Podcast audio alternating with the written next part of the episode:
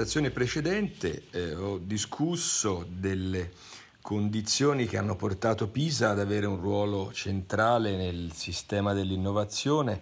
eh, grazie alla eh, capacità visionaria e imprenditoriale di un insieme di leader che eh, già dal secondo dopoguerra, ma eh, accelerando nell'ultimo trentennio, hanno eh, contribuito a creare le infrastrutture le collaborazioni, eh, le agglomerazioni di competenze di cui Pisa gode oggi.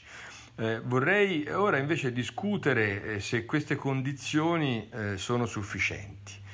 eh, e cioè se oggi noi siamo eh, all'altezza dei nostri padri, direi con un'espressione un po' retorica, cioè se siamo in grado di continuare a proiettare Pisa eh, nel mondo? La mia risposta, vi anticipo, è piuttosto problematica.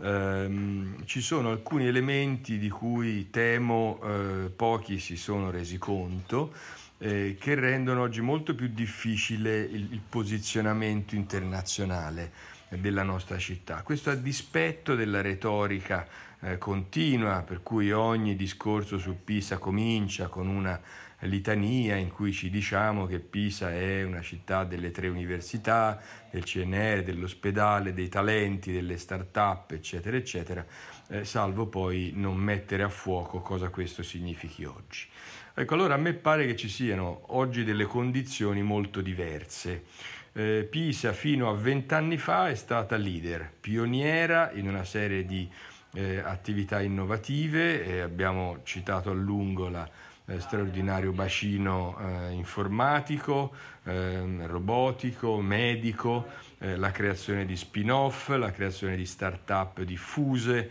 ehm, la creazione di infrastrutture, abbiamo citato l'area CNR, il polo di Navacchio, il polo di eh, Ponte d'Era Sant'Anna, che sono state pioniere nel campo eh, nazionale come infrastrutture per l'innovazione. Um, a me pare che ci siano delle condizioni che nel frattempo eh, sono cambiate. La prima naturalmente è fuori del nostro controllo, cioè eh, la spesa pubblica per ricerca e sviluppo, eh, per le università eh, si è contratta, eh, certamente in proporzione del PIL, ma anche eh, in valore assoluto e sta solo negli ultimissimi anni faticosamente riprendendo un leggerissimo sentiero di crescita, ma rispetto agli anni 80, quegli anni in cui si sono preparate le grandi infrastrutture pisane, sicuramente siamo in una fase molto più difficile. E però ci sono anche altri fenomeni eh, che hanno a che fare con la eh, concentrazione delle attività innovative negli ambienti metropolitani, cioè nelle grandi città. Eh, se noi osserviamo l'Italia, vediamo che tutte le grandi città che diciamo pure vent'anni fa erano sostanzialmente assenti dal panorama delle, delle, politiche, delle infrastrutture per l'innovazione, ora oggi sono eh, molto attive. Eh, quando Pisa inventa diciamo, uno dei primi parchi tecnologici eh, con l'incubatore che è quello di Navacchio, quindi a fine anni 90, Beh, insomma, è, è, il più grande parco tecnologico esistente, non, non ci sono attività simili. Eh, quando la scuola Sant'Anna inizia a lanciare le sue prime spin-off, eh, le altre università sono ancora alla, alla, preistoria in questo concetto. Bene, oggi, eh, nel, nel, secondo decennio del secolo, non è più così. Eh, facciamo brevemente mente locale. Eh, Torino è una città dove eh, la, la, la, la, Fiat ha investito attraverso i suoi strumenti finanziari e fondazioni eh, insieme al Politecnico di Torino in grandi infrastrutture e, e, e, strutture di incubazione tra le più grandi in Italia. Eh, a Milano eh, il Politecnico con una grande rete di eh, collaborazioni gestisce uno dei più grandi incubatori insieme a Torino. Bologna,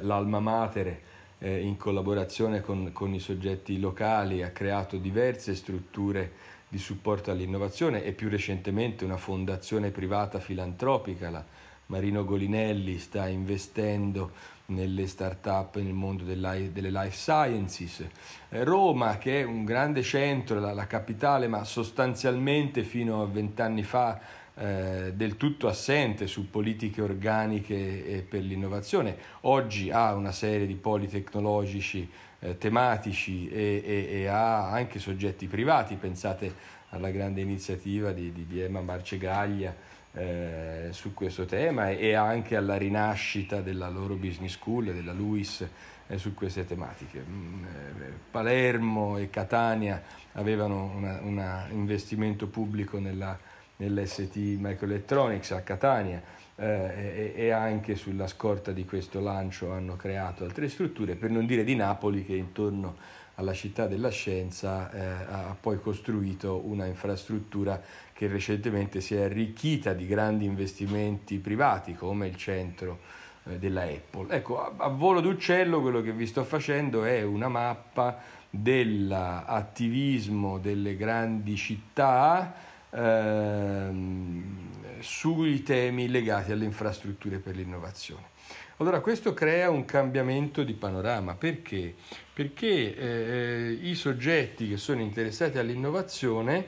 eh, per esempio pensiamo ai finanziatori, eh, pensiamo ai business angel, ai fondi di venture, pensiamo anche alla, alla finanza strutturata, pensiamo anche alle grandi banche, alle, alle iniziative so, di banca intesa sull'innovazione, Beh, eh, certamente mm, vanno, eh, per non dire, mm, lasciatemi ancora una parentesi, diciamo il, il, i grandi finanziatori internazionali,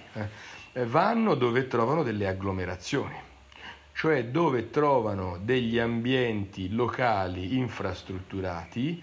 che fanno già preselezione dei progetti innovativi, che fanno mentoring, supporto. Eh, eh, alle fasi iniziali e, e, che li fanno su larga scala,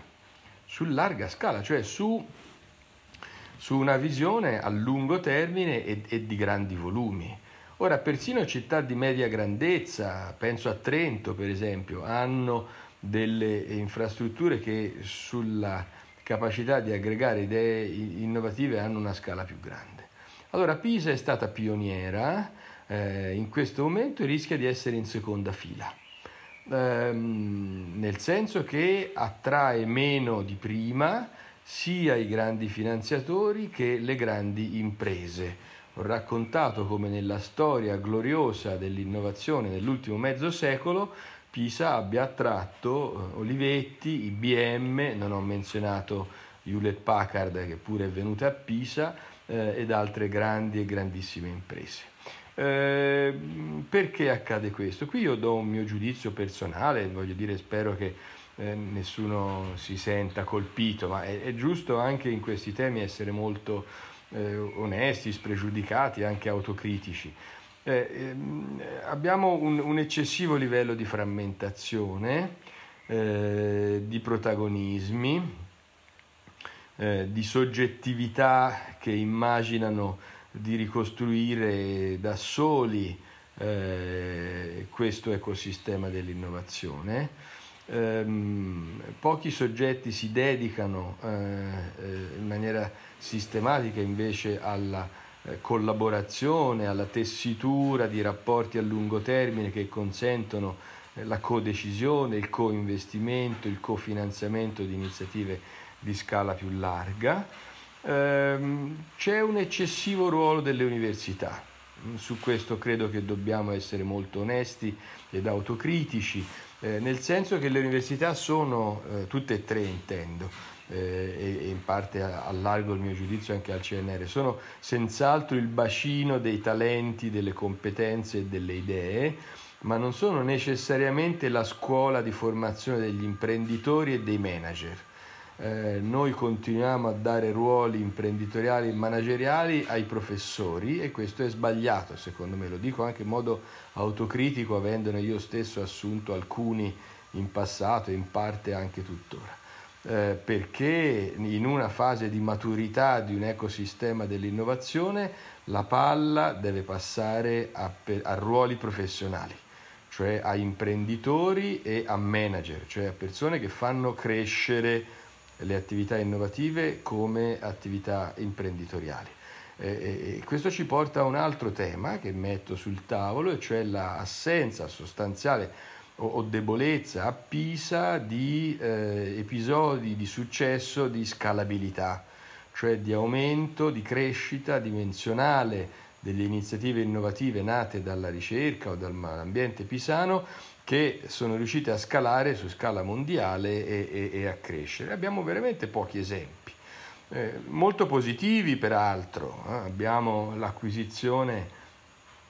da parte di, di Intel, eh? addirittura eh, di, una, eh, di, di Ogitech, di un'impresa pisana nata dalla ricerca dell'Università di Pisa in elettronica, real time per il mondo automotive. Eh, abbiamo avuto spazio dati, abbiamo avuto la crescita eh, del mondo intorno alla scienza macchinale, ma sono pochissimi episodi per il potenziale pisano